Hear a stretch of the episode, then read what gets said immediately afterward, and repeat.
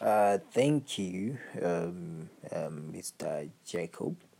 And now, please let's welcome Mr. Jigite. Um, he is um, actually of currently enrolled in um, um, um, the University of Dar es Salaam, pursuing Masters of Laws in Migration and Refugee Laws. So um, I believe uh, he has completed uh, his um, time. Uh, he's expecting to be graduating very soon.